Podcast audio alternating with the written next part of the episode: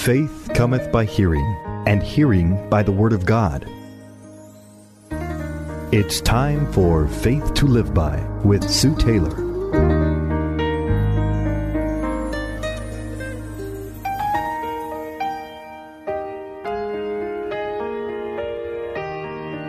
Thank you for joining me today on Faith to Live By. You know, I can remember when my three sons were very young and they would cry. They either cried because they wanted their way, they cried because they were physically hurt, they cried because they didn't feel good, or they cried because they were genuinely hurt in their emotions. In raising three boys, I learned to distinguish between the difference in their crying. If they cried because they didn't get their way, I just usually spanked them, saying I would really give them something to cry about. Or if they cried because they were physically hurt, I tried to fix it. If they cried because they were ill, I tried to comfort them. But nothing got to me more in their crying as when I could detect that they were genuinely hurting emotionally by, you know, maybe uh, because of a hurt a friend caused them or a bad grade on a test or just their feelings being injured. This cry, when emotionally hurt, always got my attention, more so than the other times it seems like. So it is with God when we cry to God from the depth of our emotions. Scripture gives us examples of great saints who cried out to God. The children of Israel in the book of Exodus is one of our first examples of crying unto God. Chapter 2, verse 23 tells us, And it came to pass in process of time that the king of Egypt died, and the children of Israel sighed by reason of the bondage, and they cried, and their cry came up unto God by reason of the bondage. When the Egyptians were marching after the Israelites, Scripture tells us it tells us that they were so afraid and that they cried out unto the Lord. When Moses struck the rock for water and he was reproved, Scripture says, And Moses cried to the Lord, What shall I do with this people? Samuel cried to the Lord for Israel. And the Bible tells us that God heard him and answered him. There are so many examples of crying out to God throughout Scripture. Elijah, the family of Levi, the king of Judah, when the battle was before and behind him. And of course, all through the book of Psalms, we read about David crying to God. What area of your life are you crying to God today? I want to share seven earnest supplications unto God.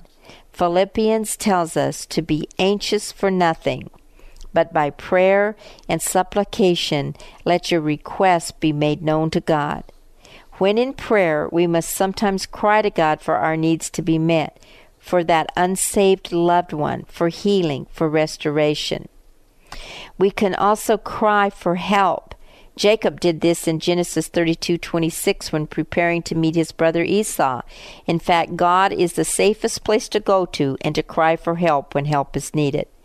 We can cry out in intercession for others, as Moses did constantly for the deliverance of the children of Israel. And I personally know what it is to cry out for the children to be saved and to be brought back to the Lord. Don't give up, beloved, in this area of crying unto God in intercession for unsaved souls. God will answer you. Just keep crying to Him. We can cry out for wisdom, as Solomon did in 1 Kings chapter 3. Solomon cried that he was only a lad in wisdom and experience, and he needed this to rule the people well.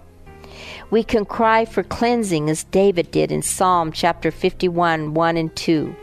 In fact, this is the very psalm that I read over again and again when I was trusting God to bring my son back to him. I would insert his name in the verses and would cry to God to wash him thoroughly from his iniquity and his sin. And beloved, God heard, God answered my prayer, and you can do this he will do the same for you. We can also cry for salvation as the Philippian jailer did in Acts 16:30. And not only was he saved, but his whole household was saved as well.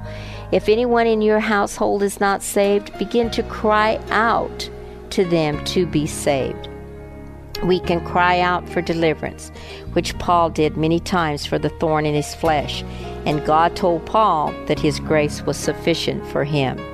And finally, when we come to the end of our life, there is a cry of the dying soul unto God, as the thief on the cross cried to Jesus to save him, and Christ told him he would be with him in paradise. And beloved, there is so much power in crying out to God. When our crying is in earnest and when our motives are right before God, and even if our motives are not always right, God will show us that. God loves it when we, as His children, come to Him and cry unto Him for all the needs of our lives. May He give you the faith to cry out to Him today. You've been listening to Faith to Live By with Sue Taylor. If you would like to write with your comments or to request a copy of this program for an $8 donation, write Sue Taylor, 10827 Highway 86 East, Neosho, Missouri 64850. Sue Taylor is a member of the KNEO team and a keynote speaker at several church and women's events throughout the four state area. To book Sue for your next event, contact Sky High Radio at 417 451 5636. The world is in chaos. You're here for a purpose. What does the Bible have to say about it all? I'm Mark Taylor, host of Crosspoint podcast and radio show, and I'd like to invite you to join me each week as I navigate the complexities of faith, culture, and personal growth. Each week, I interview a different guest who is making an impact on the culture of For God's Kingdom. Whether you're seeking spiritual guidance, true information, or a fresh perspective, this podcast equips you to discern truth in today's chaotic world. When Christianity intersects with everyday life, that's where you'll find Crosspoint, sometimes discussing the issues that some churches don't want to talk about. Look up Crosspoint with Mark Taylor wherever you get your podcast produced by KNEO Radio and the Sky High Podcast Network.